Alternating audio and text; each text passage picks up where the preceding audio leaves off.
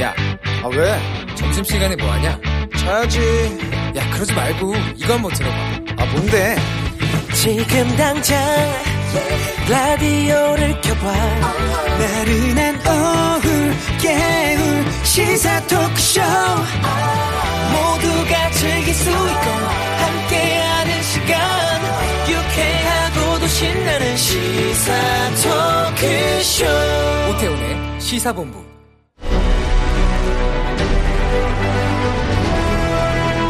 김철민의 본부 뉴스.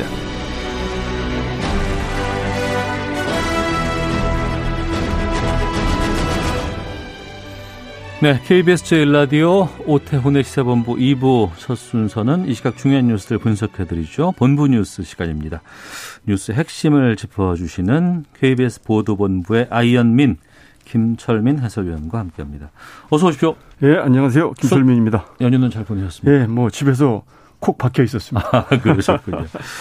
코로나19 상황을 좀 짧게 좀 짚어주시죠. 예, 오늘 신규 확진자 73명 나왔는데요. 닷새째 두 자릿수를 유지를 하고 있습니다. 그래서 이제 73명 가운데 지역 발생이 64명이고 그 가운데 49명이 수도권에서 나왔고요. 음. 근데 이제 두 자릿수를 닷새째 유지하고는 있는데 추석 연휴 기간 동안에 이제 인구 이동이 아무래도 많았고 그래서 조용한 전파가 어디서 일어났을지도 모르는 이런 상황이기 때문에 이번 주 중반까지의 흐름이 중요한 상황이다 이렇게 이제 방역 당국은 보고 있고요. 그 포천 군부대는 왜 그런 거래요? 예, 그 지금 방역 당국이 조사를 하고 있는데요. 포천 군부대에서 36명 오늘까지 36명 나왔는데 예. 사병이 33명, 간부가 3명 이렇거든요. 음. 근데 지금 감염 경로가 지금 대부분 그 장병들 휴가나 외출이 제한되어 있는 상태인데 도대체 감염 경로가 어떻게 되는 거냐. 네. 과거 군부대처럼 외부에서 강사가 이렇게 들어간 적도 없고 그런데 그래서 이제 방역 당국이 조사를 하고 있는데 간부 중에 한 명이 음. 그 지난 26일, 27일 아마 서울에 집에 다녀온 걸로 파악이 됐습니다. 그래서 이게 좀 유력하게 보고 여기 이제 역학조사를 하고 있는데요. 아직까지는 지금 어 정확하게 감염 경로가 나오질 않았고 예. 다만 군 관- 관계자는 이제 부대 병력 전원을 다 통제를 하고 있기 때문에 음. 아, 지금 전원 검사가 다 끝난 거거든요. 230명. 예. 그 가운데 33, 6명이 나온 건데 여기서 더 이상 확진자는 나오지 않을 것이다. 이제 군 당국은 이렇게 보고 있습니다. 알겠습니다. 예. 자, 전세값이 상당히 지금 고공행진 이어가고 있다. 예, 예. 지금 이제 새로운 주택 임대차 보호법이 시행이 됐죠. 그래서 네. 이제 그 계약 갱신 청구권이 이제 인정이 됐는데 이것 때문에 그 더구나 또 가을 이사철하고 겹쳐가지고 전세값이 5년 5개월 만에 가장 높은 수, 음, 수- 수준으로 올라갔는데요. 한국 감정원이 오늘 이제 전국 주택 가격 동향 조사를 발표를 했는데 9월 달 전세값이 전달에 비해서 0.53% 올랐습니다. 그래서 그 8월 달이 0.44%였고 그 7월 달이 0.32%였는데 이제 넉 달 연속 상승폭을 확대하면서 계속 올라가고 있는 상황인데 음. 전문가들 얘기로는 이게 이제 그 계약갱신 청구권을 보장한 새로운 임대차 보호법이 시행이 되면서 기존에 전세 사시는 분들이 기존에 살던 집에 더 살겠다 이렇게 이제 하시는 분들이 굉장히 늘었다고 그럽니다. 네. 그러면서 이제 시장에서 전세 매물이 급격하게 줄어들었고 음. 새로 계약하는 경우에는 이제 집주인들이 4년을 이제 그 보장을 해줘야 되기 때문에 4년치 임- 보증금을 미리 이제 크게 올려받는 이런 아, 사례가 많이 예, 들면서 전세값이 크게 올랐다. 그리고 이제 이런 현상이 지금 수도권에서만 나타나는 게 아니고 그 수도권은 물론이고 5대 광역시 지방까지 폭넓게 다 나타나고 있어서 이런 현상이 좀 더 지속이 될 것이다 이렇게 보고 있습니다. 음, 알겠습니다. 그리고 실태조사 결과가 좀 의미 있는 게 왔는데 예. 베트남 어머니와 외가에 머무는 한국 아동들이 수만 명이라고요? 예, 지금 2만 명 정도 될 걸로 추산을 하는데 오늘 재해동포재단이 그 연세대 김현미 교수한테 의뢰를 해서 발표한 그 베트남 거주 한배 다문화 가정 자녀 실태 조사 보고서가 발표가 됐습니다. 네. 이 내용을 보면 그 지난 2017년 말 기준입니다. 그러니까 3년쯤 된 자료인데 그러니까 통계가 지금 어 2020년 기준으로 하면 좀 더 늘어날 걸로 보이는데 현재 한국과 베트남의 국제 결혼이 그 9만 2천 건, 지금은 한 10만 건에 육박할 걸로 보는데 네. 이 가운데 이혼 건수가 18,324건. 그래서 19.8%야 다섯 쌍 가운데 한 쌍 정도가 이제 이혼을 하는데 그 이혼을 한 여성 베트남 여성의 87%가 그 자녀를 데리고 결국은 이제 베트남으로 돌아가는 걸로 네. 이렇게 이제 조사가 됐고요. 음. 그러면 이제 대부분 그 이 베트남 여성들이 이제 양육비를 받고자 하는 취지에서 이제 친권을 유지하고 동반 귀국을 하는데 네. 그 동반기관 베트남 여성의 75%가 베트남에서 직업이 없거나 직업이 있어도 수입이 변변치 않아서 그 생활이 굉장히 어렵고 그리고 한국 이혼한 한국 남편으로부터 양육비를 제대로 받지 못하고 있는 것으로 이렇게 조사가 됐고요. 그렇게 이제 어 엄마랑 같이 베트남으로 귀국한 한국 아동의 평균 연령은 8.5세. 근데 이 가운데 54%는 한국 국적이고 24%는 이중 국적이고 19%는 베트남 국적이고 음. 3%는 무국적이고 이렇게 이제 법률적인 신분이 불확실하고 그리고 비자도 변변이 없고 이래서요. 그 한국에서 받아야 될 의료보험 또 의료 무상교육 뭐 이런 혜택도 받지 못하고 있고 베트남에서도 역시 제대로 교육을 못 받고 있어서 네. 양국 모두로부터 이렇게 소외된 채 살아가고 있는 이런 상황인 걸로 파악이 됐습니다. 음, 알겠습니다. 좀 관심을 좀 둬야 되지 않을까 싶은데요. 예. 자 그리고 어, 전두환 재판 오늘 마무리되고 검찰 구형량 지금 결정한 예, 오늘 1심 재판이 이제 오후 2시니까 1시간 좀 뒤죠. 예. 그래서 이제 광주지법 형사 8단독 재판부가 오후 2시 광주지법 201호 형사 대법정에서 그 전두환 씨에 대한 결심 공판을 열 예정입니다. 이제 전두환 전 대통령은 5.18 당사자에 대한 사자 명예훼손 혐의로 지금 2018년 5월에 불구속 기소가 돼서 네. 2년 5개월째 재판을 받고 있는데 오늘 이제 1심 형량이 확정이 될 예정입니다. 오늘 재판은 국방부 5.18 특별조사위원회 조사관이 먼저 증인신문을 하고요. 당시 이제 그 뭐 헬기 사격이 없었다 이렇게 이제 국방부는 공식 조사 그렇게 했었죠. 그리고 이후에 검찰이 최종 의견 진술하고 형량을 구형하고 그 전시 측 변호인이 추후 변론을 거쳐서 이제 1심 이제 결 이제 형량이 결정이 되는 거죠. 네. 그래서 이제 그 전 씨는 자신 회고록에서 5.18 당시 헬기 사격을 목격했다고 증언을 한 고 조비오 신부에 대해서 신부라는 말이 무색한 파렴치한 거짓말쟁이다 이렇게 비난을 했죠. 그래서 음. 이게 명예훼손 혐의로 기소가 됐고 만약에 이 혐의가 인정이 되면 그 법정 최고형이 지금 2년 이하 징역입니다. 그리고 네. 이제 벌금을 물릴 경우는 500만 원 이하 이렇게 돼 있는데 아마 그 법정 최고형이 구형이 될지 어떨지 한번 이제 이제 관심이 가는 그런 대목입니다. 검찰에서 구형량을 오늘 발표를 하는 것이고 선고는 그 다음 재판에서 이루어지겠군요. 오늘 아마 1심 저 선고 형량이 나올 겁니다. 아, 예, 예. 그렇군요. 예. 알겠습니다. 그러면 이게 그 헬기 사격이 있었냐 없었냐 이게 여기, 지금 그렇죠. 그게 제일 중요한 쟁점입니다. 그래서 어.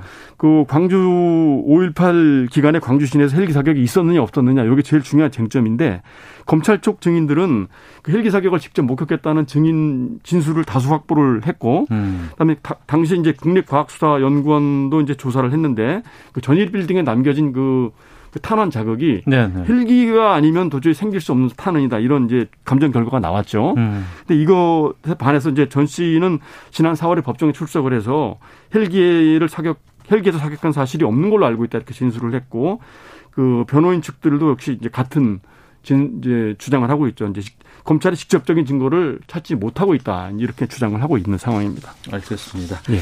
자, 이 뉴스까지 듣도록 하겠습니다. 본부 뉴스 KBS 보도본부의 김철민 해설위원과 함께했습니다. 고맙습니다. 네, 고맙습니다.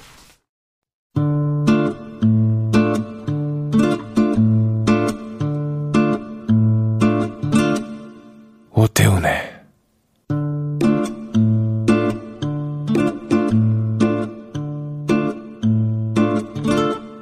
시사본부. 네, 오태훈의 시사본부 듣고 계신 지금 시각 1시 9분 막 지났습니다. 시사본부 청취자 여러분들의 참여 기다리고 있습니다. 샵 9730으로 의견 보내주시면 되고요. 짧은 문자 50원, 긴 문자 100원, 어플리케이션 콩은 무료로 이용하실 수 있습니다. 팟캐스트와 콩, KBS 홈페이지를 통해서 시사본부 지난 방송들 또 지난 코너들 다시 들으실 수 있고요. 유튜브를 통해 생중계되고 있습니다. 일라디오 아니면 시사본부 이렇게 검색하시면 영상으로 만나실 수 있습니다. 자, 우리나라 둘러싼 치열한 외교 상황을 명쾌하게 정리하고 분석하는 시간입니다. 외교 전쟁. 외교부 전략기획관 지내신 가톨릭대 국제학부의 마상윤 교수와 함께합니다. 어서 오세요. 네, 안녕하십니까? 예. 10월 되면 좀 surprise한 일이 있을까 기대를 좀 많이 했었는데. 네. 이게, 이게 October surprise가 될 줄은 몰랐어요. 다른 종류의 October surprise가 어, 생겼습니다. 지금 트럼프 대통령 건강은 어떻답니까? 외신들 어떻게 지금 보도하고 있어요?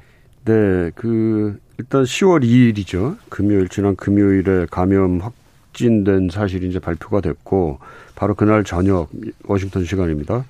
어, 저녁에 그 워싱턴 인근에 있는 어, 월터 리드 군 병원에 이송이 됐습니다. 음. 어, 이송이 되기 전에는 좀 고열 증상이 있었고 그 혈중 산소 농도가 떨어져서 좀 거기에 대한 그 의료진의 그 판단이 병원으로 이송하는 게 좋겠다 해서 이제 갔고요. 네. 그 또 전에 렘데스비르라고 하는 그런 실험적인 아직 그 어, 삼상 실험을 완전히 끝내지는 않았지만 렘데스 렘데시비르 말고 또그 실험 중인 항, 혈정 네, 예, 예. 네. 제가 따로 있다고 하더라고요. 그것도. 그래서 네. 나중에 이제 네. 투약이 된 것 같은데 네. 하여튼 실험적인 투약이 있, 었고 그러고 나서 잘 안 돼서 이제 병원으로 아. 이송이 됐던 걸로 보도가 됐습니다. 처음에는 이제 그런 그 어, 좀 우려할 만한 사실이 있었다는 것을 발표를 안 했었는데 이제 네. 나중에 이제 그게 알려지게 됐고요.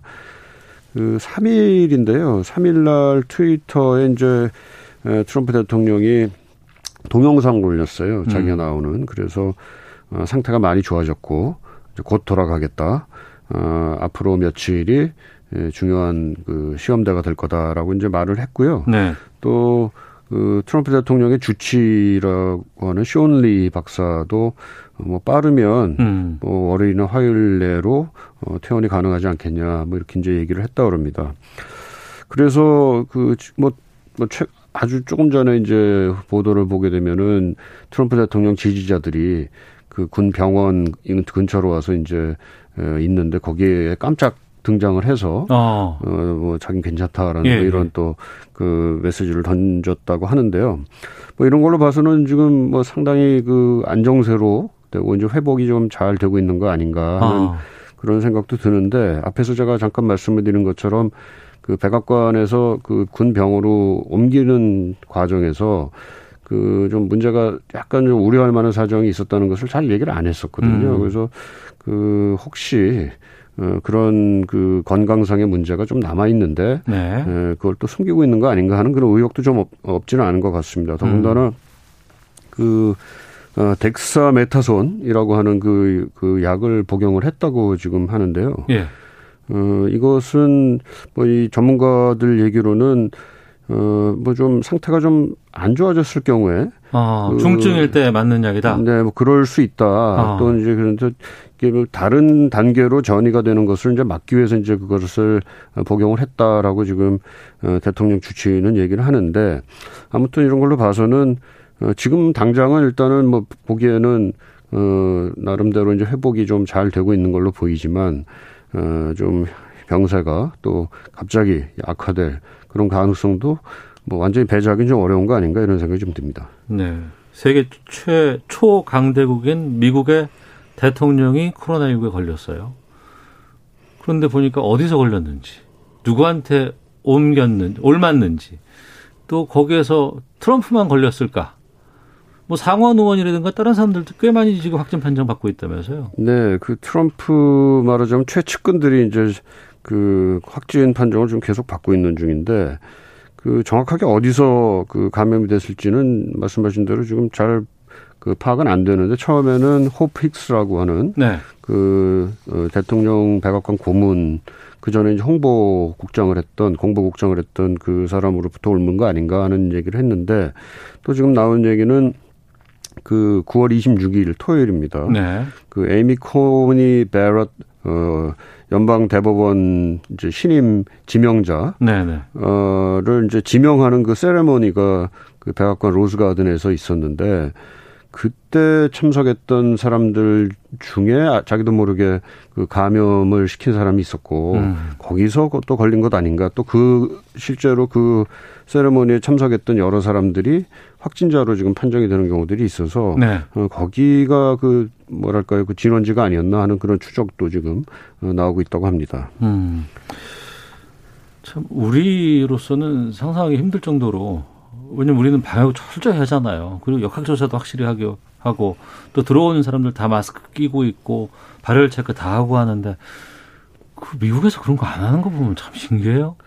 어, 특히 그 트럼프 대통령이 좀 일부러 그걸 안 하는 그런 경향이 있었던 것 같아요. 이게 어. 별거 아니다. 뭐 사실은 그 저번에 우드워드 기자가 쓴 책에도 나오지만은 경로. 2월 예. 네, 2월 달부터 이게 중요한 아주 심각한 문제라는 것을 보고를 받았지만 그 대중적으로 하는 그 제스처라든지 메시지나 이런 것은 뭐 거의 감기 같은 거다 뭐 이런 식으로 음. 얘기하고 다녔거든요. 네. 또 실제로 백악관 행사라든지 아니면은 여러 뭐 유세 현장이라든지 이런 데서 마스크를 거의 안 끼고 있었고요. 또 실제로 그 백악관에서 한 6월 이후부터는 사람들이 그 마스크 잘 안 끼고 다녔다고 그럽니다. 음. 그것은 어떻게 보면 이 코로나 사태가 별거 아니다라는 메시지를 자꾸 대중에게 던지기 위한 그런 그, 어, 전, 전략적인 고려의 일환일 수도 있겠다는 생각을 합니다. 네. 그러면 확진이라는 이 상황이 미국 대선에는 어떤 영향을 미칠 것인가 여기에 대해서 많은 뭐 분석들 나오고 있는데 마 교수님은 어떻게 전망하세요? 네, 제가 뭐 점쟁이가 아닌 이상 정확하게 알 수는 없겠습니다만 분석해 주신다면 우선은 그 트럼프 대통령한테 일단은 불리할 거라고 봅니다. 지금이 음. 그 대선은 이제 뭐 불과 한 달 남겨놓고 있는 상황이고요. 한 달 한 달도 안 남았죠 이제. 더군다나 지금 그 경합주라고 그래가지고 네. 박빙의 승부가 펼쳐지고 또 거기에서 어떤 결과가 나오냐에 따라서 전체 대선 결과가 어, 결정이 되는 그런 승부처들이 있습니다. 원래는 뭐 공화당이나 민주당 모두가 그 승부처에서 지금 최선을 다해서 지금 선거 운동을 해야 되는 상황이고요. 특히 트럼프 대통령 경우에는 많은 그 대중들을 동원을 하면서 직접 어, 호흡을 해가면서 하는 유세에 상당한 강점을 가지고 있었던 사람입니다. 근데 이제 그걸 거의 못하게 되는 어. 상황이 된 거거든요. 그러니까 예. 그런 차원에서 보게 되면은 어, 트럼프 캠페인 입장에서는 치명타를 사실 어, 입은 거죠. 근데 또 다른 한편으로는 이제 이 트럼프 대통령이 어, 얼마 동안 그 병원에 누워 있느냐, 얼마나 빨리 회복되느냐 하는 어. 것이 어떻게 보면 약이 될 가능성도 있다. 뭐 이런 그 분석도 나오고 있습니다. 코로나19를 이기고 내가 왔어. 이러면서 그렇습니다. 막판에 뭐 또 흥행가도를 날릴 그렇습니다. 수 있을 수도 기존에 있다. 지금까지 사실은 어, 지지도 뭐 여론조사 결과에서 보게 되면은 계속 바이든 후보가 앞서고 있는 상황이 예, 예. 어, 역전이 안 되고 있었거든요. 근데 이 대통령이 그 굉장히 치명적인 이런 바이러스에 감염이 됐다. 확진이 됐다라는 사실에 대해서 사람들이 굉장히 어, 어떻게 보면 놀래기도 했지만 음. 또 한편으로는 대통령에 대한 동정심 같은 것도 더 생길 수가 있고요. 그것을 만약에 또 이기고 나타난다면 네. 아 우리 대통령이 대단한 사람이구나. 아. 또뭐 그동안 뭐 이거 별거 아니야라고 이제 얘기를 하고 다녔던 것이 어, 믿을만한 얘기였구나 이런 식으로 또 생각을 아. 할 가능성이 또 있는 거죠. 예 예.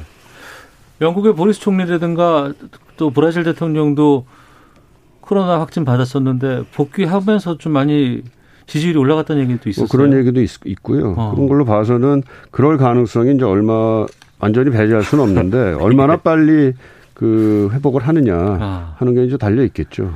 그 어떤 대통령보다 드라마틱한 대통령은 맞는 것 같아요, 진짜. 여러 가지 차원에서 참 그렇습니다. 재밌습니다. 자, 오늘 마상현 가톨릭대 국제학 부 교수와 함께 말씀 나누고 있는데요. 트럼프 대통령 확진 받으니까 북한의 김정은 국무위원장이 위로 전문을 보냈습니다. 네. 이런 경우가 있었어요? 글쎄 뭐 김 위원장이 그 편지 보낸 거는 이렇게 그 트럼프 대통령하고 한 스물다섯 통 정도 있었다고 지난번에 예, 예. 오드워드 기자 책에서 나왔지 않습니까? 그 이렇게 편지를 자주 하는 사람 관계였구나 하는 게 어. 이미 알려졌는데요. 뭐 그런 차원에서 보게 되면은 트럼프 대통령이 상당히 그 상당히 뭐 뭐랄까요 위기 상황에 건강 문제로 있을 때 위로 메시지를 던 전한 것이 뭐 그렇게 이상하지는 않습니다. 음. 어, 그렇긴 하지만 하여튼 그 그러니까 외교적인 것이 아니고 이건 정말 위로의 메시지를 보낸 거 아니에요? 그렇죠. 위로 어. 뭐 내용도 사실 뭐 간단합니다. 뭐 예. 그런 그 뜻밖의 소식에 에, 놀랬다. 뭐 음. 이런 내용이 있고 빨리 완쾌되기를 진심으로 기원한다. 네. 당신은 반드시 이겨낼 것이다. 뭐 따뜻한 인사를 당신과 영부인에게 보냅니다. 뭐 음. 이런 내용으로 아주 그야말로 위로의 내용을 담고 있는 간단한 내용인데요. 네. 그 간단한 내용이긴 하지만 이런 내용 이러한 그 메시지를 전했다는 것 자체가 그 상당히 뭐 정치적이고 또는 외교적인 계산을 나름대로는 담고 있지 않을까 하는 추측을 해볼 수가 있죠. 음, 알겠습니다. 트럼프가 될 것이냐 뭐 재선할 것이냐 아니면 바이든이 될 것이냐 여러 가지 뭐 예측들도 나오고 의견들도 분분합니다만 북한의 입장에서는 어떨까요? 트럼프가 재선을 하는 것이 북한으로서는 좀 나을까요? 아니면 바이든을 기대하고 있을까요? 어떻게 보세요? 음, 그동안 그 트럼프 대통령하고 김정, 김, 김정은 위원장하고 상당히 이례적인 정도의 그 관계를 사실은 형성을 해왔기 때문에요. 물론 네. 최근에는 트럼프 그 어, 하노이 정상회담 이후에 그 제대로 된그 어, 북미 간의 협상이 이루어지지 못하고 있지만 음. 이두 정상들 간의 관계는 과거에 비해서 보면은 굉장히 그 비이례적이라고 할 만큼 가까운 관계라고 봐야겠죠. 그렇죠. 예, 예. 그런 차원에서 보게 되면 그 김정은 위원장이나 북한 입장에서는 트럼프의 재선이 분명히 유리하다고 볼 겁니다. 음. 물론 그 트럼프 대통령이 재선이 됐다고 그래가지고 북미 회담이 어, 뭐 바로 그 어떤 어 열매를 거둘 것인가 하는 거에 대해서는 뭐 여러 가지 그 어, 생각들이 다를 수가 있는데요. 네. 비교를 해보면 예를 들어 그 바이든 어, 후보가 당선이 됐을 때와 비교를 해보면 북한 입장에서는 어, 그, 글쎄요, 계산이 굉장히 분명해지죠. 음. 바이든 대통령이 되게 되면, 아니, 바이든 부통령이 어, 선거에 이기게 되면 아마 처음부터 다시 시작해야 되는 어, 다시 시작을 해야 되죠. 판을 새로 짜야 되는 거 아니에요? 판을 새로 짜야 되고 더군다나 어. 어 바이든 후보는 어, 트럼프 대통령보다는 조금 더 어, 전통적인 외교를 어, 아마 어, 펼칠 거고요. 음. 거기에는 북한에 대한 상당히 그 우호적이지 않은 인식도 분명히 깔린 채 아마 접근을 할 가능성이 있을 거고요. 네. 또 어, 뭐, 일본이나 한국 뭐 등등의 여러 그 우방국들의 또, 어, 의견을 구해가면서 또 하려고 할 거고요. 그러니까, 음. 어, 트럼프 대통령이 보여줬던 상당히 파격적인 행보, 같은 것은 기대하기 상당히 어려워지겠죠. 아. 그렇기 때문에 그런 등등을 생각을 해보게 되면 북한 입장에서는 트럼프 대통령이 재선이 돼서 어, 그 트럼프 대통령이 더군다나 이기 행정부가 되게 되면 기존의 그 가지고 있던 재선에 대한 부담을 떨쳐버릴 수가 있기 때문에 음. 더욱더 그 과감한 그 정책을 추진할 수 있을 것이다. 이것을 어 북한 입장에서는 한번 기회로 어 삼아서 어 뭘 해볼 수 있지 않겠는가 하는 그 그런 기대가 아마 없지는 않을 겁니다. 음. 그런 차원에서 보게 되면 역시 트럼프의 재선이 북한 입장에서는 훨씬 유리한 상황을 만들 거라고 보고 어 그렇게 생각 기대를 하고 있겠죠. 음, 알겠습니다. 이런 가운데 이번 주에 원래 예정돼 있었습니다. 뭐 7, 8일 1박 2일 일정으로 온대더라 뭐 이랬었는데 마이크 폼페이오 미 국무장관의 방안은 연기됐어요. 그렇습니다. 이게 뭐 중단이라고 표현하는 건 아니고 그냥 연기라고 했던데 아무래도 이 대통령 확진 때문에 영향 미친 것 같죠? 네, 그렇게 볼 수밖에 없는 것 같고요. 그 국무장관은 미국에서 이제 부통령 다음으로 네. 대통령 승계를 할 수 있는 권한을 승계할 수 있는 그런 자리입니다. 아, 그래요? 그뭐 유고시에는 어. 뭐 상당히 그, 그 자리가 중요하죠. 네. 역할이. 어, 뭐 그런 차원에서 일단 그 빨리 일정을 어, 좀 축소해서 하고 어, 워싱턴으로 돌아가려고 했던 것 같고요. 어, 다만 이제 일본에서는 지금 그 미일 간의 양자 어뭐 외교장관 회담이 열리는 건 아니고 그 쿼드라 그래 가지고 그 네 개 나라의 외교장관들이 모여서 회의를 하게 돼 있습니다. 외교장관 네 나라의 외교장관들이. 모이는 회의 인, 어느 어느 나라예요? 어, 미국하고 일본 그리고 호주하고 인도 요 네 나라가 이제 쿼드라는 거를 어, 만들어서 지금 어, 협의체로 만들어서 움직이고 있는데요. 네. 그 회의를 지금 어, 하기로 했, 기 때문에 음. 예, 뭐 양자 회담 같았으면 좀 그 일정 조정하기가 쉬울 수에 있을 텐데 그거에 비하면 아마 네 개 나라의 그 외교장관들의 날짜를 맞춰놓은 거기 때문에 이거는 좀 그래도 참석을 해야 되지 않나 하고서 가지 않았나 이렇게 생각이 됩니다. 그러니까 애초에는 일본, 몽골, 우리나라 이렇게 그렇습니다. 세 나라를 방문하고 돌아간다고 했었는데 몽골하고 우리나라는 빼고 그렇죠. 일본만 가, 갔다가 돌아가는데 그거는 일본 내부적인 문제도 있겠지만 쿼드 회의라는 쿼드 여기에 회의, 그렇습니다. 아. 뭐 쿼드 회의에 주는 그 어, 뭐, 아무래도 그 방점도 아마 있지 않을까 음. 싶고요. 미국이 지금, 어, 미국이 중국에 대해서 상당히 그 공격적인 그 행보를 펼치고 있고 또 그 국무부, 어, 폼페오 장관이 특히 그러한 그 행보를 어, 주도하고 있는 상황이거든요. 어, 그런 차원에서 보면 이 쿼드 회의에 상당한 어, 음, 중, 중요성을 부여하고 이것은 어, 뭐좀 일정을 줄이더라도 이건 해야 되겠다 아마 생각하지 않았을까 싶습니다. 잠정 연기라고는 했습니다만 그러면 대선 전에 폼페이오 장관이 올 수 있을까요? 글쎄 좀 어렵지 않을까 싶습니다. 그죠? 예, 예. 그래서 어. 그 10월에 어, 뭐 다시 올 수 있게끔 뭐 추진은 해보겠지만 네. 글쎄 가능할지는 좀 잘 모르겠습니다. 어. 대선 결과에 따라서 또 올지 아니면 뭐 못 올지 그건 또 네, 대선, 결과가, 또 결과가 또 나오면은 뭐 혹시 이제 그 트럼프 재선이 되게 되면 음, 성공하게 뭐, 되면 네. 뭐그 현역 국무장관의 그 뭐랄까요 그 무게가 계속해서 이제 유지가 되겠지만 음. 혹시라도 어 재선에 실패하게 되면 어뭐 모든 관심은 어 당선자에게 그렇죠. 가겠죠. 예, 예. 어, 현 현재의 그 장관이 뭘 하느냐보다도 어. 앞으로 올 사람들이 뭘 할 거냐에 더 거기에 관심이 많이 쏠리게 될 테니까 예, 예. 어뭐 완전히 이제 다른 세계로 넘어가는 거라고 봐야 되겠죠. 어 대선 결과에 따라서 지금 우리나라하고 상당히 긴밀히 관계를 맺었던 뭐 비건이라든가 폼페이오 장관 이 사람들이 계속해서 그 역할을 수행할 것인지 아니면 또 다른 그, 쪽으로 가야 될지. 뭐 개인적인 의견입니다만 조금 그, 어, 폼페이오 장관은 그 트럼프의 측근으로 예, 이제 예. 있었던 사람이고요. 그러니까 뭐 트럼프의 재선의 운명이 아마 분명히 걸려 있을 거고. 근데 비건은 비건 부장관 경우에는 사실은 그 굉장히 그초 초당파적인 아. 원래 이제 공화당원 출신이고요. 예, 그렇죠. 그럼에도 불구하고 그 민주당계 인사들조차도 음. 상당히 합리적인 인물로 평가를 하고 있는 사람입니다. 아, 그러니까 뭐 어떤 의미에서는 네. 비건 부장관이 무엇을 하느냐가 이런 그 전환기에서는 어. 상당히 더 어, 안정성을 더할 수 있는 그런 요인도 될 수 있겠다고 봅니다. 알겠습니다. 외교 전쟁 가톨릭대 국제학부 마상윤 교수와 함께했습니다. 말씀 고맙습니다. 네, 감사합니다.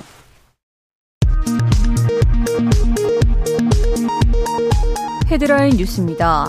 추석 전후 6일 동안 하루 평균 이동 인원이 지난해보다 20% 가까이 줄어든 것으로 나타났습니다.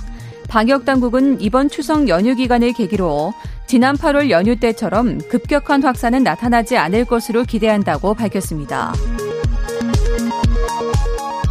국방부는 북한군 상부에서 7.62mm 소총으로 사살하라고 지시한 것을 군 정보당국이 파악했다고 한 야권의 주장에 대해 첩보 사항을 임의대로 가공하고 무분별하게 공개하는 것은 적절하지 않다고 밝혔습니다. 국민의힘 김종인 비상대책위원장이 경제 민주화를 핵심으로 하는 상법 등 경제 3법에 대한 개정과 함께 노사관계를 개혁할 노동관계법도 개정하자고 제안했습니다.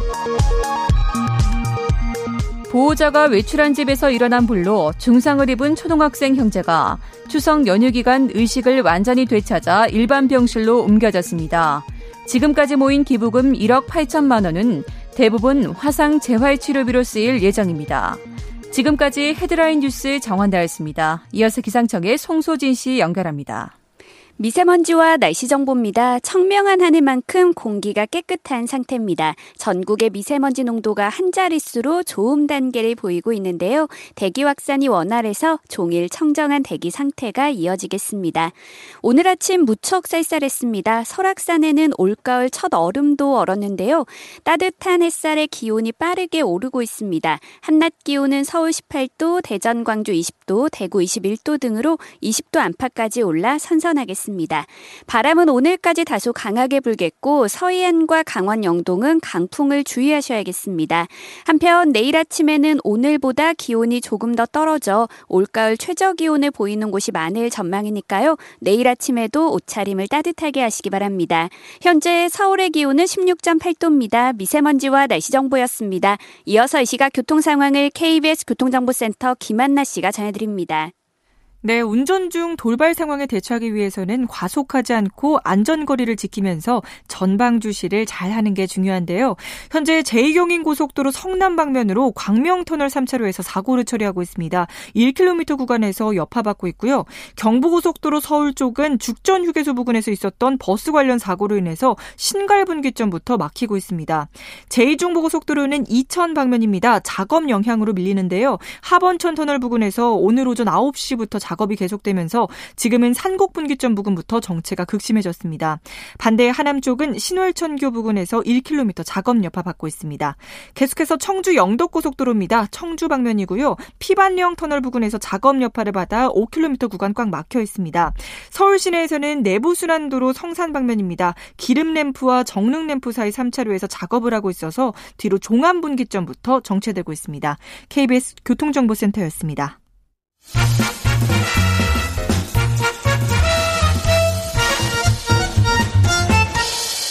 오태훈의 시사 본부. 네, 월요일 주말 동안의 이슈를 정리하고 이번 주 가장 눈여겨볼 소식들 살펴보는 시간입니다.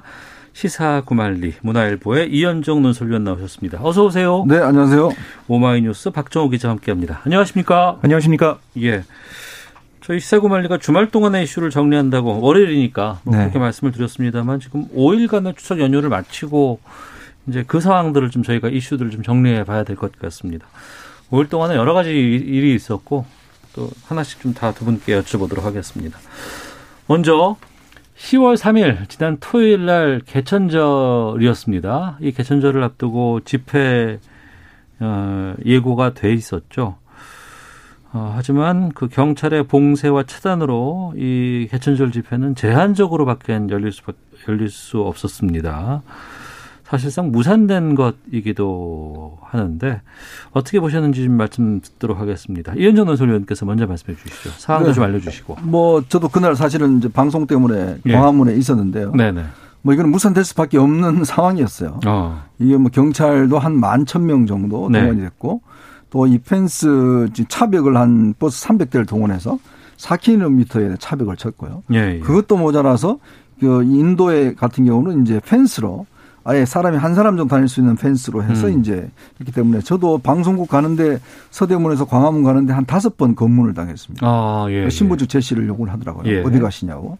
그 제가 방송 간다고 그러니까 가시라고 그러는데 음. 또 일부 이제 분들 같은 경우는 좀 시위를 할 만한 분들 같은 경우는 아예 차단을 하고 못, 막, 못 들어오게 하고 음. 또 젊은 사람들 같은 경우도 바로 앞에 있는 카페를 못 가서 네. 삥 둘러서 한참을 둘러서 간다. 아, 그 앞으로 못 가요? 그렇죠. 어. 그 앞에 다 막아서 그러니까 눈앞에 두고도 서로 만나지 못하는 이런 상황인데요. 저도 오랫동안 사실 시위를 이렇게 봐왔습니다만은 지난 3일 날만큼 어떤 면에서 완전히 원천 봉쇄된 거는 저는 처음 경험해 본 것 같아요. 예. 2008년도에 광우병 그때 시위 있을 때도 그때는 네. 이순신 동상 앞에 이제 컨테이너로 2층으로 해서 아 그랬죠. 그뭐 네. 차벽을 네. 쳤지 않습니까? 예, 예. 그래도 한쪽에서는 또 시위를 했거든요. 아. 나중에 이명박 전 대통령이 본인이 이 청와대 관저에 앉아서 아침 일스를 들었을 때 굉장히 참 마음이 아, 예, 했다라는 예, 예, 이야기를 한 적이 있어요.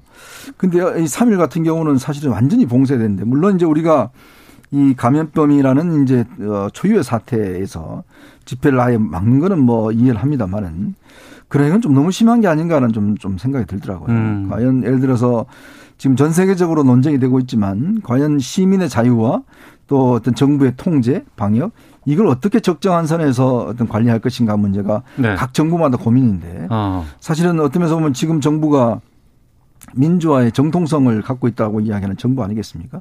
뭐 예전부터 시위를 많이 해왔고 예. 또 그것 때문에 민주화 이뤄냈고 음. 자 근데 어떤 면에서 보면 지금 하는 게 어떤 방역 차원이라고는 이야기는 하지만 아, 제가 이 3일날 경험한 거는 이거는 좀 너무 심한 거 아니냐. 이 사람의 음. 통행까지도 막고 네. 그리고 또 물론 뭐 시위하는 분들 같은 경우는 기본적으로 이제 못하게 그런 법으로 막아야 되지만 그렇지만 이거는 너무 과도했다라는 음. 게제 느낌이었습니다. 네.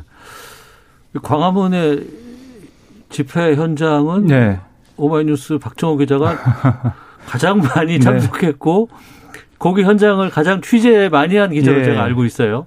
네. 아, 그렇습니다. 이번에 뭐 사진으로만 저는 뭐 영상으로만 봤는데요. 네, 직접 가시는 못했습니까? 네, 직접 가지는 네. 못했는데 그러니까 그런 것 같아요. 그러니까 기본권 문제, 예, 아. 국민들의 집회 결사의 자유 헌법에 보장돼 있는데 이건 최소한 지켜주면서 그러니까 숨통은 좀 틔워주면서 음. 뭐이 방역을 신경 써야 되는 거 아니냐라고 얘기를 했는데요. 물론 그런 주장이 나올 수는 있지만 오죽했으면 이랬겠느냐. 저는 이런 생각이 들더라고요. 아, 그러니까 과거 뭐 명박산성 말씀도 하셨고 여러 가지 촛불 집회 뭐 이런 게 있었지만 그때 돌이켜 보면 그 당시에는 어뭐 광우병 그 집회 같은 경우는 당시에 국민들의 예, 목숨이 위협받는 상황이죠. 그 당시에는 음. 그러니까 미국과의 이 아, 쇠고기 협상 관련해 가지고 문제가 있다는 게 졸속 협상이라는 게 밝혀지고 보도가 되면서 국민들이 분노해서 나왔단 말이죠. 그걸 막아선 게 그런 국민들의 목소리, 국민들의 어, 뭐 집회나 행진을 막기 위해서 세운 게 명박산성이었습니다. 당시에는. 그래서 그 당시 국민들의 여론도 사실 많은 부분이 정부가 잘못했다. 아, 정부가 제대로 된 답을 내놔야 된다. 음. 다시 바로 잡아라. 이런 얘기를 많이 했어요. 네. 근데 이번에 경찰 버스로 삥 둘러싸아서 어 여러 가지 뭐 신분증 검사도 하면서 집회를 열지 못하게 한 것은 이거는 어떻게 보면은 이 집회 결사의 자유도 중요하겠지만 국민들의 안전과 생명을 지키기 위한 어쩔 수 없이 그렇게 한 방편이 있거든요. 음. 만약에 광복절 집회 때 법원이 허가한 대로 그걸 지켜가면서 방, 그 방역을 지켜가면서 네. 사람 인원수가 지켜지면서 됐다면 음. 이렇게까지 안 했겠죠. 근데 왜 이렇게 했냐면은 우리가 봤더니 아 집회 좀 할 수 있게 뭐 지키면 되겠지라고 했는데 100명이 1000명, 5000명이 되면서 뭐 수만 명까지 됐다는 얘기도 있지만은 그러면서 어 거기 집회를 통한 감염자가 나오고 정적으로 퍼지지 않았습니까? 그런 어 여러 가지 안 좋은 상황들, 최악의 상황들을 막기 위해서 어, 좀 과도한 점은 있겠지만 음. 그래도 공공복리를 위해서 헌법상 37조에 보장된 그 내용대로 또 법원의 통보대로 그렇게 경찰이 경찰력을 발휘했다, 공권력을 발휘했다 이렇게 볼 수가 있겠습니다. 네. 그러니까 개천절 집회 제대로 열리지 못했고 또 차벽이 상당히 오랜만에 등장을 광화문에 했단 말이에요. 여기에 대해서 이제 찬성하는 쪽, 반대하는 쪽의 입장들은 다 있습니다. 또 그쪽에 다 의견들은 다 여러 가지 그 방향성이 있고요. 어, 하지만 또 앞으로도 여기에 대해서는 논쟁들이 계속 이어질 수밖에 없을 것 같고 지금 정치권으로 그렇죠. 계속해서 이제 이 상황들 옮겨가는 것 같아요. 어떻게 네. 보고 계세요? 그러니까 지금 9일날 한글날 또 지금 집회를 예고했기 때문에 네. 어, 또 한 번 이런 사태가 이제 재현되지 않을까라는 우려가 있습니다. 어, 어쨌거나 지금 상황에서 사람이 모이는 집회는 저는 자제를 해야 된다 봅니다. 음. 어, 특히 이제 우리가 8월 15일 날 경험도 있고 그리고 특히 지금 이제 2차 어떤 면에서 확산의 어떤 중요한 분기점이거든요. 네. 그렇다면 시위라는 게 그렇지 않습니까? 어떤 사람들의 동의를 구하는 과정이잖아요. 근데 이제 문제는 사람들이 동의보다는 오히려 어떤 혐오감이라든지 음. 반대만 더 한다라면 그 시위에 효과가 없는 거거든요. 예. 그렇다면 여러 가지 어떤 다른 방식을 통해서 꼭 모여서 같이 구호 외치고 뭐 마스크 벗고 이렇게 해야지만이 어떤 면에서 보면 정부를 비판하는 거라는 건 저는 아니라고 봅니다. 그 다양한 방식을 통해서 충분히 음. 자신들의 의사를 표현할 수 있는 것인데 꼭 같이 모여서 그렇게 해야지만이 된다라는 거는 저는 이거는 아니라고 봅니다. 아. 그러면 예를 들어서 우리가 뭐 차량으로 할 수도 있는 것이고 예, 예. 또뭐 어느 그시 보니까 인형들을 잔뜩 갖다 놓고 인형이요? 인형들을 곰인형들을 잔뜩 갖다 어. 놓고 그다음에 사람은 딱 아홉 명만 해서 집회를 하는 경우도 있다고. 그래요. 그러니까 오히려 그게 그런 게 사실은 집회 효과는 더 어. 주장 효과는 더 있는 것이고. 예, 예. 관심을 끌 수밖에 그렇죠. 없으니까. 그렇기 때문에 저는 어, 하지 않대. 이게 어떤 면에서 보면 어, 지지를 구하는 것보다는 사실은 어, 어떤 면에서 보면 시위라는 게 많은 자신과 동의하는 사람들을 많이 확보하는 게 가장 궁극적인 목적이라고 한다면 예. 그런 정신을 저는 투철해야 된다 보고 또 정부 입장에서도 음. 사실은 지금 감염병이라는 차원에서 보면 서울대공원과 광화문이 어떤 면에서 보면 정치색을 빼면 네네. 똑같은 상황이에요. 어. 근데 서울대공원은 수많은 사람들이 정말 이번 연휴에 엄청나게 많이 모였거든요. 예. 자, 그러면 광화문도 똑같지 않습니까? 어. 근데 광화문은 정치적인 이유로 그러면 서울대공원은 비정치적인 이유로 어. 뭐 서울대공원은 했단 말이죠. 예, 예. 그러니까 감염병이라는 차원에서는 이런 장소들을 똑같은 기준으로 해야 음. 되고 그렇지만 어떤 면에서 보면 그 정부 입장에서도 정말 1인 시위라든지 또 이런 어떤 감염 이 규칙을 지키는 시위라든지 이런 것들은 정말 보장해 준다라는 그런 노력을 보이는 것이 네. 정부로서는 어떤 그동안 우리가 쌓아왔던 음. 민주주의에 대한 어떤 그 성과라든지 또 우리가 어떤 세계적으로 각광받고 있는 여러 가지 K 방역이라든지 이런 것들을 절묘하게 어떤 조화롭게 하면서 하는 게 아니냐. 물론 뭐 저는 아마 이번 3일 날 개천 전에 정부가 많이 마음이 급했을 거예요. 네. 그래서 지난 8월 15일 날 경험이 있기 때문에 그렇지만 10월 9일 날은 음. 정부도 어떤 면에서 보면 이런 선 에서 하고 만약 정 그걸 어기는 사람이 있다면 그는 아마 국민 여론이 가만히 있지 않을 겁니다. 음, 알겠습니다. 우리가 코로나19 이후에 어 과거처럼 살 수는 없을 것이다라는 얘기들 참 많이 우리가 해왔거든요. 그러니까 이 코로나19 이후의 상황에서 시위라는 것들 또 집회 결사의 자유 이 부분에 대해서도 좀 많이 생각이 좀 바뀔 수도 있을 것 같고 이현정 논설위원께서 말씀하신 것처럼 다양한 모이지 않고 또 자신의 어떤 주장을 표출할 수 있는 방법들이 있을 것 같아요. 뭐 여러 가지 기준들이나 이런 것도 좀 바뀌어야 되지 않을까 싶기도 합니다. 네, 그러니까 이번에 헌 그 법원이 이 허가해 준 두 건이 있었습니다. 네. 그러니까 차량 시비 두 건을 허가해 줬는데 음. 차량 아홉 대 규모 아래에서 할수 네. 있게 했고 뭐 여러 가지 조건을 걸었죠. 음. 창문 내리면 안 되고 인적사항 제출해서 확인 받아야 되고 여러 가지 이 조건을 걸고 했는데요. 그만큼 이제 방역을 지킨다면 집회가 이렇게 가능하잖아요. 그러니까 이번에도 한글날 집회도 아마 이 법원의 판단을 구할 것 같아요. 네네. 보수단체 집행부에서는 음. 거기에 이제 법원이 판단한 걸로 보이고요. 그러니까 이 여러 가지 방법이나 시위 할수 있는 게 있는데 이렇게 꼭 모여서 하겠다는 이런 모습 이게 과연 어 그냥 순수한 시위를 볼 수 있을 것인가 이런 음. 비판이 있는 거거든요. 국민들은 이 코로나 19 때문에 이번 8월 아, 확산 때문에 너무나 힘들어서 고통받고 있는데 다시 이런 일이 반복될 수가 있는 상황이잖아요. 네. 그런 가능성을 어떻게든 막아야 되는 게 정부 방역 당국의 역할이고요. 음. 책임이기 때문에 그게 갈 수밖에 없고 물론 기본권 다툼이나 이런 것들은 또 법적인 판단이 있겠죠.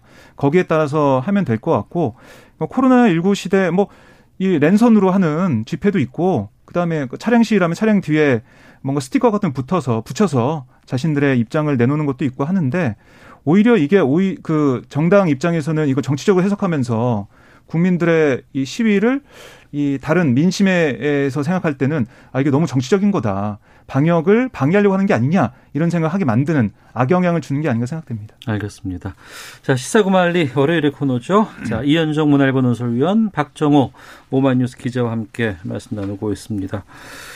추석 연휴 동안 여러 이슈들이 좀 많이 터졌습니다. 거기에 대해서 좀 질문 드릴까 하는데 앞서서 이제 뭐 랜선 뭐 시위 집회 이렇게 말씀해 주셨는데 KBS에서 방송한 나훈아 콘서트가 이번 추석 연휴를 강타했다고 하고 이게 뭐 시청률도 뭐 어마어마했습니다. 하지만 이게 정치권으로 여러 가지 지금 나훈아 콘서트의 메시지가 지금 여러 가지가 지금 넘어가고 있어요.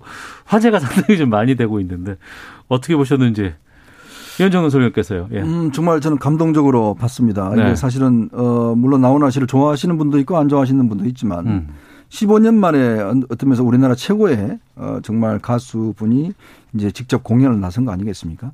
근데 그거에 담겨 있는 메시지 하나하나가 네. 어. 사실 심금을 울리더라고요. 예. 어, 특히 이제 그 노래 하나하나가 지금 현재 담고 있는 내용들이 뭐 테스형이라든지 예, 예. 또 이런 것들이 보면 참 어, 굉장히 아, 지금의 우리 시대와 참 이게 어, 그동안 이 트롯이라고 하는 게 특히 나훈아 씨의 노래를 보면 정말 이 우리나라의 근현대사를 쭉 면에서 보면 어, 민초들의 생각과 삶을 이렇게 반영하는 노래를 많이 어. 해왔잖아요. 어. 예, 예. 더군다나 저는 크게 느낀 게 뭐냐면 사실 그동안 우리 사회가 이게 진영화돼서 음. 정말 어른이 없다. 네네. 네. 뭐 정말 김수환 추기경님 돌아가신 이후에 음. 어, 정말 이게 묵직하게 우리 사회에 어떤 화두를 던져주는 네. 어른이 없다. 그 양측이 너무 치열하게 싸우니까 음. 이제 그런 면에서 어, 이 나훈아 씨 한마디 한마디가 굉장히 저는 참, 아, 가슴에 와닿는 것인데. 어, 정말 예. 이 위정자들 같은 경우에 음, 정말 국민과 어떤 이를 위해서 정말 내 목숨을 내어놓는 왕과 대통령이 있었냐라는 음. 것과 함께 또 정말 우리나라 국민들의 힘, 어, 우리가 IMF를 극복을 했고 또 지금 이제 코로나를 이제 극복해 나가는 과정에서 정말 힘들거든요. 예, 지금 예. 제 주변에도 보면 직장을 잃은 분들도 너무 많고 음. 또이 제가 단골로 다니는 식당들이 오늘 전화해 보니까 다 전화를 안 받더라고요. 어. 그게 다 문을 닫았어요. 아, 연휴가 좀 길어서 예, 늘는 게 아니고 아예 한 달을 쉰다더라고요. 예, 예, 예. 그러니까 제가 이제 광화문에 쪽 회사가 있는데 거기 꽤 맛집들이거든요. 어. 근데 그런 집마저도 지금 영업을 하지 않아요. 그러니까 그만큼 어려운 사정에서 결국 함께 이제 이 위기를 극복하자는 그 메시지. 음. 이제 그런 것들이 어떤 면에서 보면 좀 사람이라는 게 단순히 딴 것보다는 그런 어떤 하나의 말 자체에 힘을 얻거든요. 네. 저는 아마 나훈아 씨가 가지고 있는 그런 힘이 어. 실제로 우리 국민들한테 전달되면서 어떤 가슴 속에 있는데 문제는 이제 정치인들이 자꾸 자기들 편으로 유지하게 해석을 하려고 그러는데 각자 해석하시더라고요. 그러니까, 그러니까. 야, 네. 각자 조용히 해석하시고 이건 뭐 그러니까 오히려 정말 그 국민들의 가슴 속에 있는 것들 예, 그 예. 그 위로들 어. 저는 그것들을 좀 되새겨야 되지 않을까 싶습니다. 네. 박정호 기자도 보셨어요? 아, 저는 잠깐만 봤습니다. 어. 예. 저는 아, 못 보고 예, 예. 뭐 기사를 통해서 보고 했는데요. 그러니까 이 노래 공연 뭐 이런 것도 많이 보도가 됐지만은 음. 말씀하신 것처럼 이뭐 아, 나훈아 작심 발언, 네. 뭐 국민 위에 목숨 건 왕이나 대통령 본 적 없다 이 발언이 많이 회자가 됐고 음. 정치권에서도 이게 많이 부각이 됐습니다. 네. 그러니까 주호영 국민의힘 원내대표도 뭐 의총에서 나훈아 씨가 우리의 마음을 속 시원하게 대변해줬다. 음. 국민이 힘이 있으면 위정자가 생길 수 없다. 제1야당에 부과된 숙제가 분명해졌다. 국민과 손잡고 국민의 힘으로 목숨을 걸고 이 나라를 지켜야 된다. 이렇게 얘기를 했어요. 그럼 국민의 힘? 네. 국민의 어. 힘으로 어, 어, 목숨을 걸고 지켜야 된다. 뭐 이 국민의 힘 쪽에서는 이렇게 해석하고 싶겠죠. 음. 그런데 이 전문을 보면은 꼭 그 얘기가 아니거든요. 지금 정부나 아, 여당을 향한 비판이 아닙니다. 그러니까 위정자들 향한 정치권을 향한 쓴소리가 할 수가 있고요. 그리고 민심이 우리나라가 코로나19에 대응하는 우리 국민들 대단하다. 음, 네. 이런 얘기를 쭉 뒤에 한단 말이죠. 음. 그러니까 위정자 같은, 그러니까 위정자를 비판하는 이런 얘기. 그러니까 왕이나 대통령 국민 때문에 목숨을 걸었다는 사람 한 사람 본 적이 없다. 이거는 앞부분에 나온 거고 뒤에는 네. 코로나19에 우리 국민들이 정말 방역에 잘 협조하고 있고 음. 대단하다. 잘하고 있다. 네네. 네. 앞으로 우리가 자대해서 대한민국 어게인이라고 어. 제목을 노래 제목을 이렇게 만들었다. 이 얘기거든요. 예. 근데 이게 어, 이 정부와 여당이 비판하는 쪽으로 해석이 되고 그 부분만 보도가 많이 되면서 음. 나훈아 씨의 진위가 좀 왜곡이 되고 있다는 생각을 해요. 예. 본인만이 진위는 알고 있겠지만 음. 이게 너무 이게 부각이 되다 보니까 정치적으로 해석이 돼서 어, 나훈아 씨의 공연 자체가 좀 희석되는 게 아니냐는 생각이 듭니다. 각자 마음속으로 저는 그냥 앞서 이현정 노조교께서 말씀하신 것처럼 네. 각자 느끼시는 분들이 계실 겁니다. 판단하시고 그말 그 예. 들으면 그만 분들이 계실 테니까. 알겠습니다. 자, 그리고 KBS 단독 보도로 좀 이게 알려졌고 파장이 좀 꽤 있습니다. 국내에서 지금 추석 연휴에도 이동 자제해달라고 말씀드리고 해외여행 못 가는 분들 참 많이 계시는데 이런 상황에서 외교부 장관의 배우자가 어, 개인적인 목적이라고는 합니다만 요트 구입 등의 목적으로 미국 여행을 가는 것. 이 부분이 지금 보도가 됐어요. 상당히 법적으로는 이게 문제가 없다고 하는데. 네. 근데 이걸 어떻게 봐야 될까요? 뭐 진중권 교수는 서일병이 가니까 이일병이 왔다 이런 이야기를 하던데 지금 사실은 이제 일병 교수의 전 솔직히 부러웠어요. 네. 정말 어떤 면에서 보면 그 이제 은퇴를 하신 나이에 노후에 예, 한뭐 2억 원 상당 되는 요트를 사서 미국의 카리브해까지 요트 여행을 하고 싶다라고 아. 지금 호련히 지금 떠나신 거 아니겠습니까? 예, 예. 그 어떤 면에서 개인이 상당히 목적을 정하고 개인이 이룬 거잖아요. 어. 뭐 그런 데는 제가 볼 때는 그 개인에 대해서는 저 비난할 이유가 없다고 봅니다. 개인에 대해서 비난할 그렇죠. 이유가 없다. 그런데 문제는 이제 예. 이분이 이제 외교부 장관의 남편이라는 것이죠. 네. 그러니까 우리가 공직자는 어떤 면에서 보면 공직자의 가족은 희생을 감수할 수밖에 없습니다. 음. 그래서 우리가 인사청문회도 하고 또 대통령이 직접 가족들을 불러서 민명장을 주지 않습니까? 그렇죠. 그 네. 이유는 뭐겠습니까? 결국 가족들한테도 어떤 책임을 부여한다는 거거든요. 아, 가족에게도 책임을 부여한다. 그렇죠. 왜냐하면 공직자이기 때문에. 때문에, 장관이기 때문에 예. 그 정도의 어떤 그 가족의 어떤 책임성 부과하는 것인데 음. 지금 사실은 이그 코로나 이 방역 때문에 외국 여행 자제하자라고 이제 그동안 외교부에서 강경화 장관이 수차례 이야기를 했지 않습니까? 근데 자기 남편은 이런 이야기가 나올 수밖에 없는 거 아니겠어요? 음. 그럼 국민들 입장에서는 아니 당신 남편도 설득 못하면서 왜 국민 설득하려고 그러냐? 어. 뭐 이런 이야기 당연히 나오지 않겠어요? 예, 예, 예. 그럼 앞으로 강경화 장관이 아무리 국민들 앞에 이야기를 해도 그럼 당신 남편보다 먼저 설득해라. 이런 이야기 나올 수밖에 없는 거거든요. 아. 그러니까 어떤 면에서 보면 우리가 수신제가 치국 평천이라는 이야기가 있지 않습니까? 결국은 자신이 어떤 면에서 보면 공직에 나서려면 내 가족을 설득하고 내 가족 설득하지 못하면 저는 자리에서 내려와야 된다고 봐요. 아. 왜냐하면 예. 아니 자기 가족 한, 한 명을 설득하지 못하는 분이 어떻게 5천만 국민들한테 설득을 하겠습니까? 아. 그러면서 본다면 저는 이거는 이 일병 교수를 어떤 비난할 문제는 아닌 것 같고 예. 그렇다면 이것에 어떤 면에서 보면 강경화 외교부 장관이 음. 과연 그렇다면 이런 상황에서 본인의 외교부 장관으로서 국무위원으로서 업무를 수행할 수 있겠는가? 네. 저는 그게 오히려 초점이라고 봅니다. 아, 알겠습니다. 지금 여권 내에서도 네. 좀 여기에 대해서 상당히 부, 부적절하다라는 의견들이 꽤 많이 나오는 것 같아요. 예, 뭐 얘기를 들어보니까요. 뭐 전체적으로 이 행위는 음. 어떻게 보면 너무나 부적절하고 국민들 볼 낯이 없다라는 얘기를 많이 하더라고요. 네. 이낙연 민주당 대표도 국민의 눈으로 볼 때 부적절했다고 생각한다 이런 얘기를 했고요.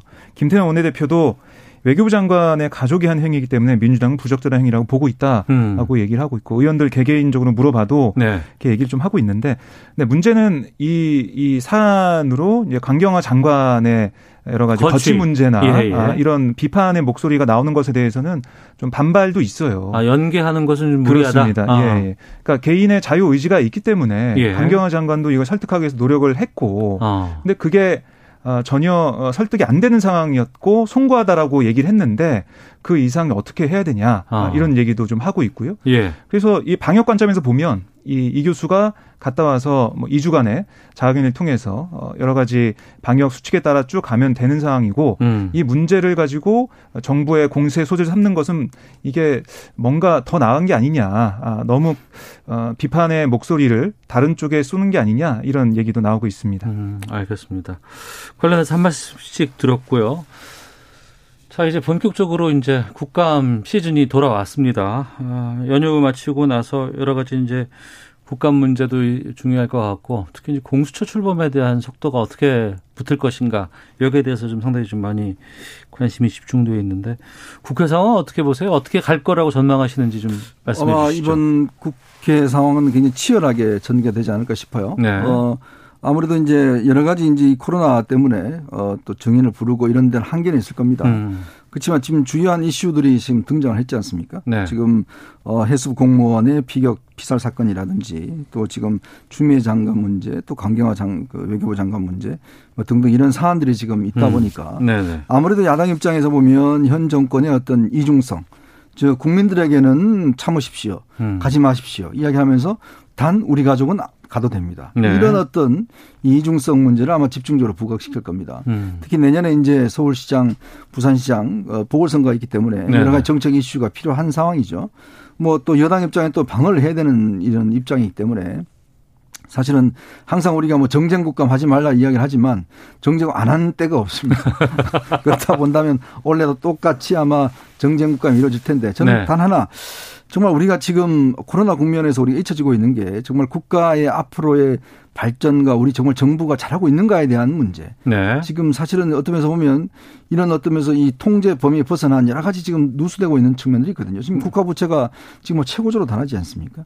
좀 야당도 저는 여당도 마찬가지지만 좀 이런 음. 부분들 정말 우리 국민들이 이 코로나 국면 이후에 어떻게 하면 새롭게 생존할 것인가 또 네. 새로운 어떤 생존의 길을 찾을 것인가의 문제.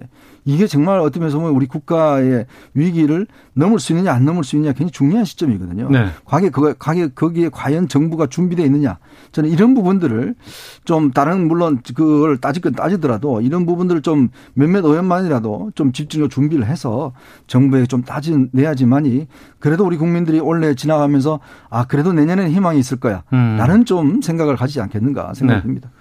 박정희 기자는 국회 어떻게 전망하십니까? 네, 그러니까 이번에 대정부질문 보면 추미애 장관 청문회처럼 보였거든요. 네네. 그러니까 천 분이 넘는 시간에 30% 이상을 추미애 장관 아들 특혜 의혹에 대해서 썼어요. 음. 그걸 보고 국민들이 너무나 절망을 했습니다.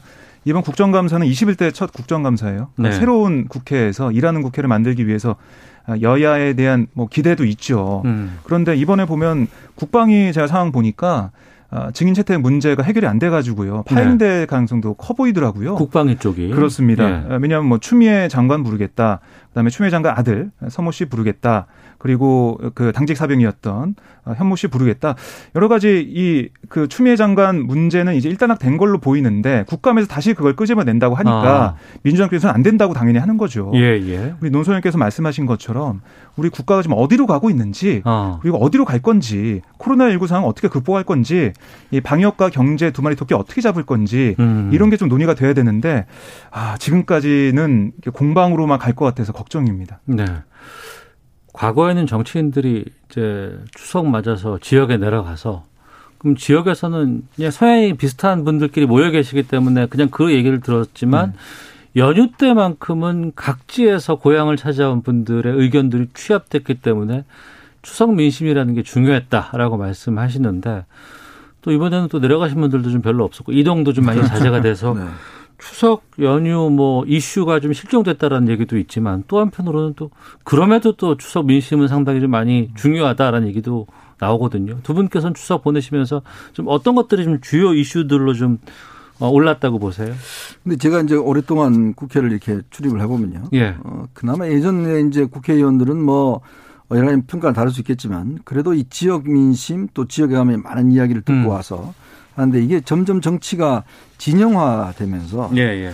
지역 민심 별로 중요하지 생각을 안 하는 것 같아요. 아. 그러니까 어떤 면에서 보면 자기 진영의 어떤 지지받고 이러면 지지자들의 목소리 지지자들의 목소리만 아. 듣고 들으면 끝이다. 예. 이런 생각들을 많이 하시는 거예요. 근데 반대자들은 아. 아예 듣지도 않고 예, 예. 아예 뭐 이 사람들하고 만나지도 않고 어. 사실 국회의원들도요 예전에는 여야 의원들이 같이 밥도 먹고 이야기도 하는 경우 많았어요. 예. 근데 요즘은 일체 없어졌습니다. 어. 정말 여야 의원들이 같이 밥상에 겸상을 하지 않습니다. 예, 예. 서로 말도 안 나눠요. 아이고. 그러니까 이러다 보니 사실은 이게 정말 추석 민심이 뭐다라고 이야기하는 게 아. 정말 예전에 어 그 일본 통 그 통신사 가서 정반대 이야기를 해놓은 거 마찬가지로 예, 예, 예, 예. 지금도 그런 현상들이 이제 벌어지고 있는 거거든요. 그러니까 아. 정말 제가 이번에 연휴 때 이렇게 가족들이나 주변에 이렇게 보니까요. 정말 그동안 장사 잘 하시던 분이 아. 이번에 귀향을 결정하신 분이 있더라고요. 예. 그러니까 모든 사업을 접고 뭐 귀촌이나 어, 귀촌을 예. 하는 분이 있고 또 어, 잘 나가는 직장들이 다 문을 닫아서 어. 지금 실업급여를 받고 있는 분도 많고. 예. 그러니까 정말 주변에 어렵습니다. 알겠습니다. 이런 분들 좀 생각해야 됩니다. 예. 박종희 전 시간이 없네. 짧게 네. 예. 그러니까 저는 교육개혁 얘기를 많이 하더라고요. 코로나 19 아. 시대 교육 어떻게 할 거냐. 국회에서 아. 이것 좀 개혁 좀 해달라 이런 얘기 하고 있습니다. 알겠습니다. 자. 시사고 말리 여기서 마치도록 하겠습니다. 두 분 말씀 고맙습니다. 네, 고맙습니다. 고맙습니다. 예, 오태훈의 시사본부 여기서 인사드리겠습니다. 내일 뵙겠습니다. 안녕히 계십시오.